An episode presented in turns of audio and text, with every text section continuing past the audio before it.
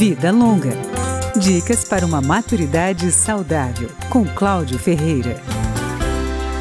A edição 2022 do relatório Saúde nas Américas, divulgada pela Organização Pan-Americana de Saúde, a OPAS, mostra que a pandemia do coronavírus diminuiu a expectativa de vida no continente americano.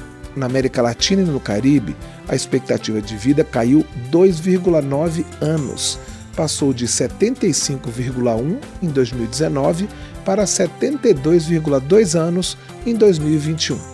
Na América do Norte, a redução foi menor, uma queda de 1,8 anos. É bom lembrar que foi alto o percentual de idosos entre as vítimas da Covid desde março de 2020, quando a pandemia começou. A Organização Pan-Americana de Saúde reforça que a diminuição da expectativa de vida pode ser revertida com ações como a vacinação, o fortalecimento do sistema de saúde e a redução da desigualdade de acesso aos serviços de saúde. A versão 2022 do relatório Saúde nas Américas mostra os números da Covid na região.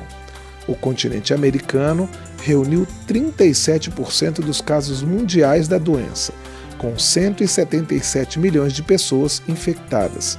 Desse total, a América do Norte concentrou 55% dos casos.